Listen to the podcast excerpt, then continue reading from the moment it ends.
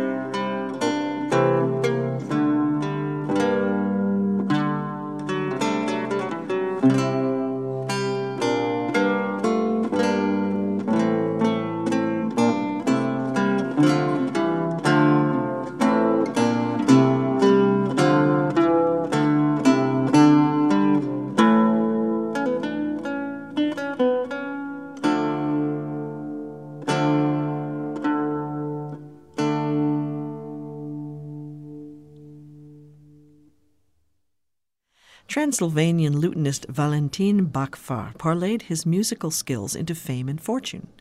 Dubbed the Little Hungarian, while he was working in Poland, Bakfark was well compensated, receiving several estates, an aristocratic title, and in 1570 an entire village from the Prince of Transylvania. Money and power are not so accessible to lute players these days, but Bakfark's intabulations of popular music of the day are. We'll hear his transcription of Josquin des Prez's chanson Faute d'argent.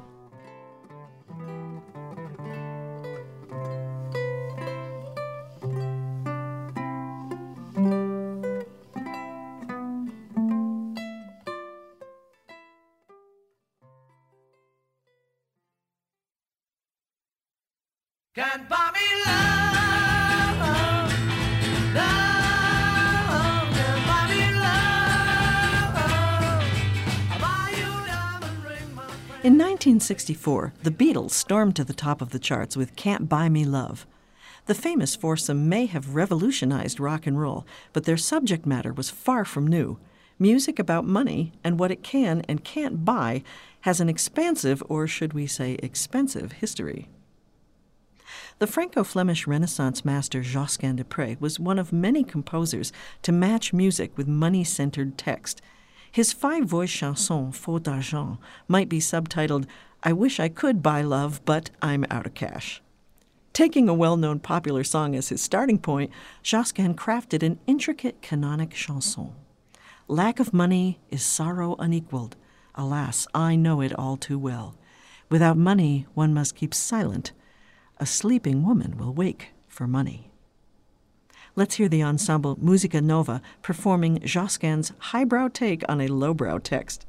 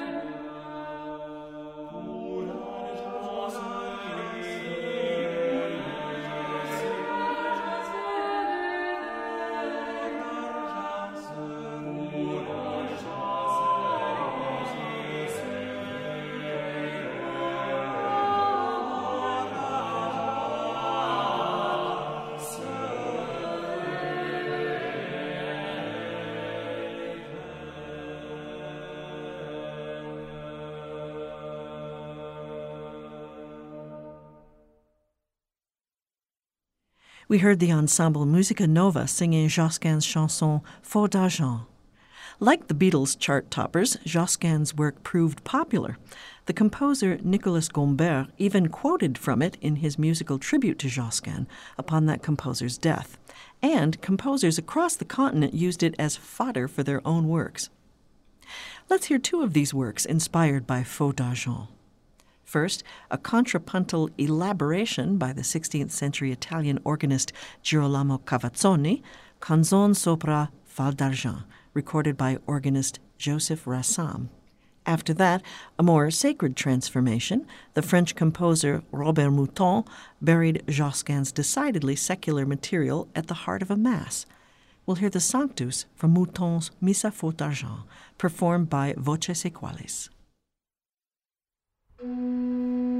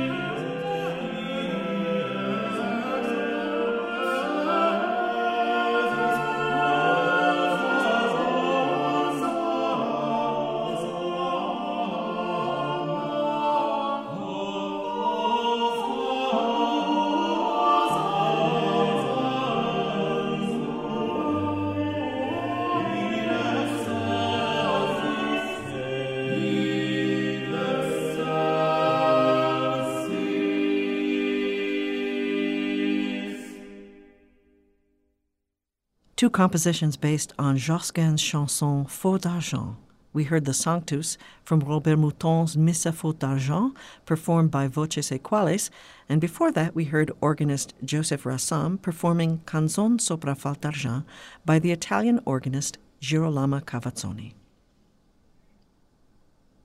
You can become a fan of Harmonia Early Music on Facebook or follow our updates all week long on Twitter. Just search for Harmonia Early Music.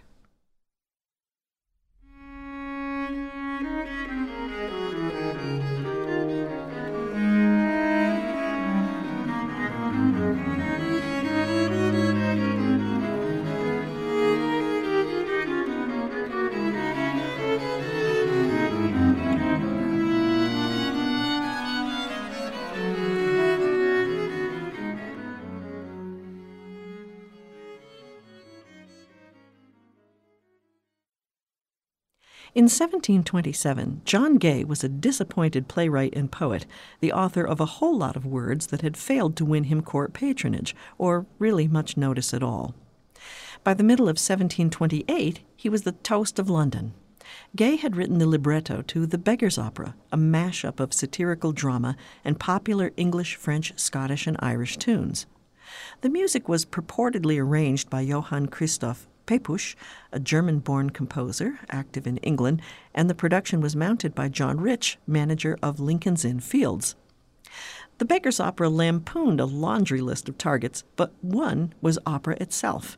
Instead of the noble or mythological heroes of conventional opera, Gay centered his narrative on criminals and the lower classes. It was a subversion of class norms that electrified audiences.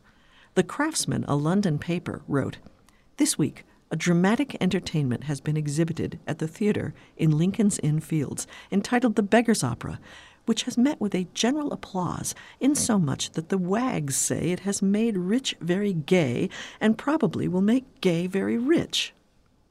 Let's hear the Broadside Band, conducted by Jeremy Barlow, together with soloists Patrizia Kwella and Paul Elliott in sections from The Beggar's Opera.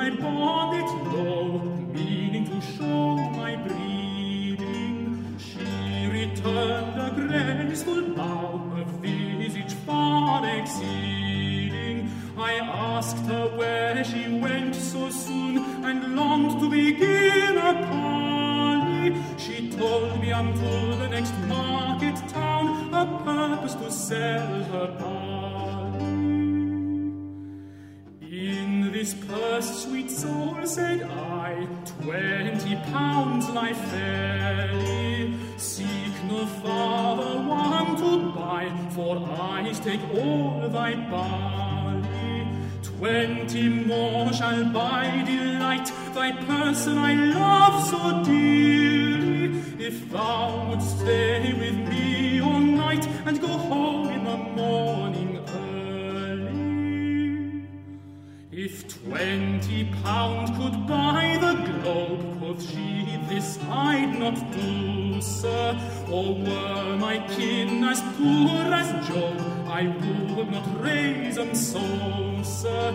For should I be tonight your friend, we'd get a young kid together, and you'd be gone at the nine months' end, and where should I find a father?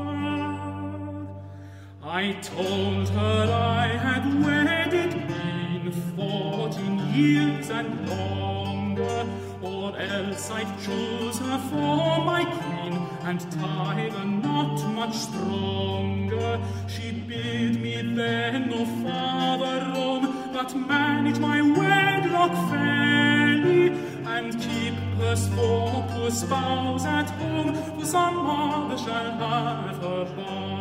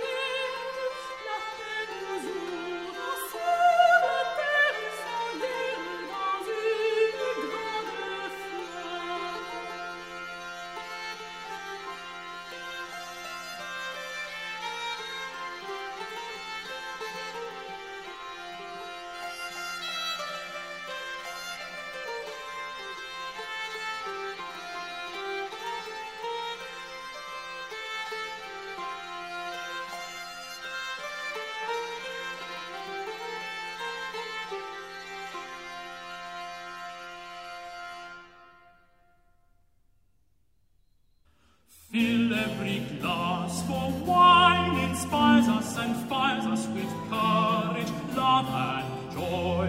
Women and wine should life employ. Is there aught else on earth desirous? Fill every glass, for wine inspires us and fires us with courage, love, and joy.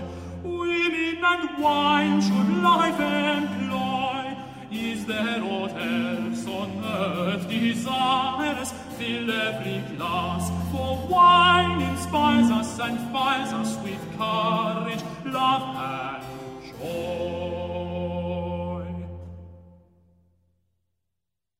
Airs from the Beggar's Opera, Cold and Raw, Oh the Broom, and Fill Every Glass. Jeremy Barlow conducted the broadside band with soloists Paul Elliott and Patrizia Kwella. You're listening to Harmonia, a program of early music that comes to you from the studios of WFIU at Indiana University. Partial support for Harmonia comes from Penco Incorporated of Bedford, Indiana. Partial support also comes from Early Music America, fostering the performance, scholarship, and community of early music on the web at earlymusicamerica.org. I'm Angela Mariani.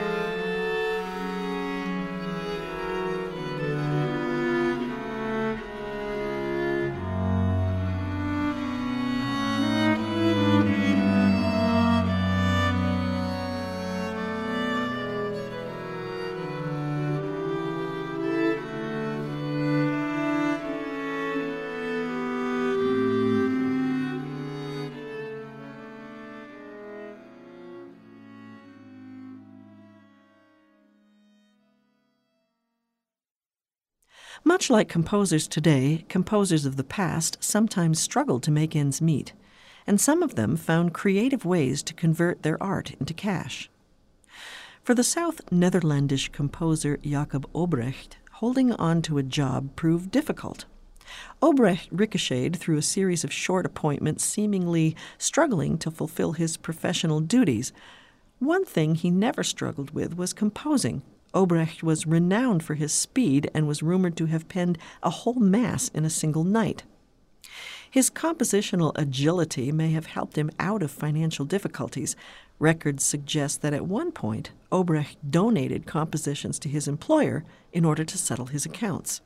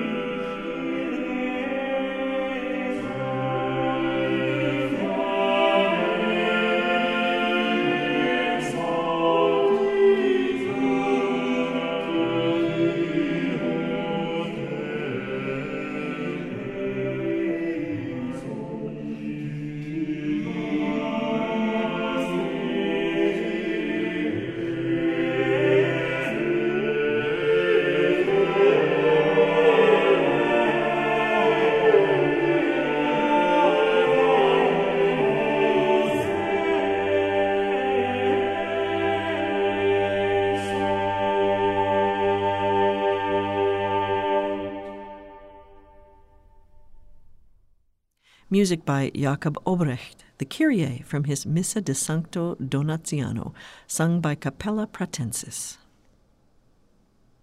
Compositions aren't the only asset composers can leverage, as Henry Purcell discovered in London in 1689.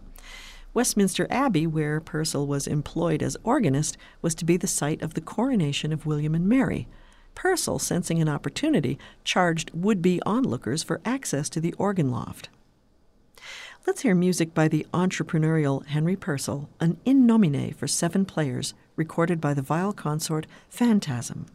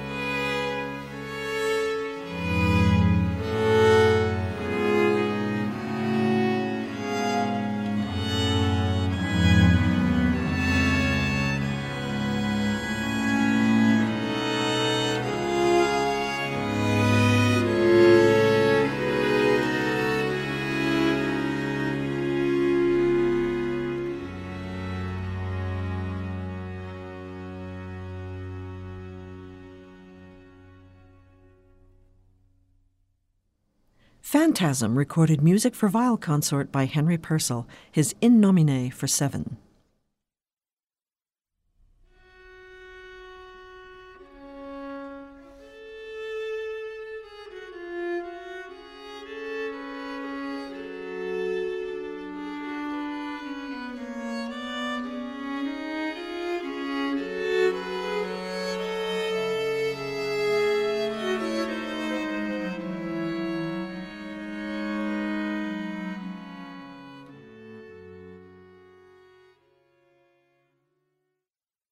In 1728, the Habsburg Emperor sent Count Alois Thomas Raimund von Harrach to Naples to serve as viceroy. Von Harrach, at 60, did not suffer his new post gladly. The workload was high and the weather was not to his liking. Still, six years later, he came home with souvenirs, including a harpsichord. In a 2017 release on the Harmonia Mundi label, the Swiss recorder player Maurice Steger and friends serve up music from von Harrach's Naples. We'll hear two tracks from the CD. Up first, Naoki Kitaya performs a short toccata for keyboard by the Italian composer Leonardo Leo. Then we'll hear the full ensemble in a lively chaconne by Antonio Caldara.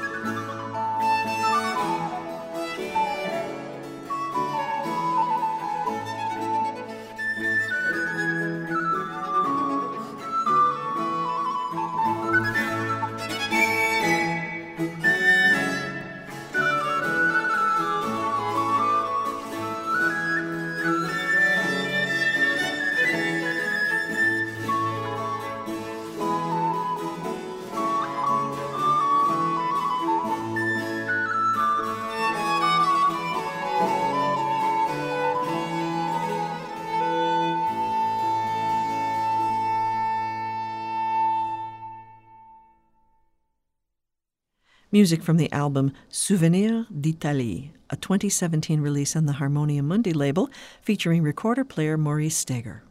We heard a keyboard toccata by the Italian composer Leonardo Leo, performed by Naoki Kitaya.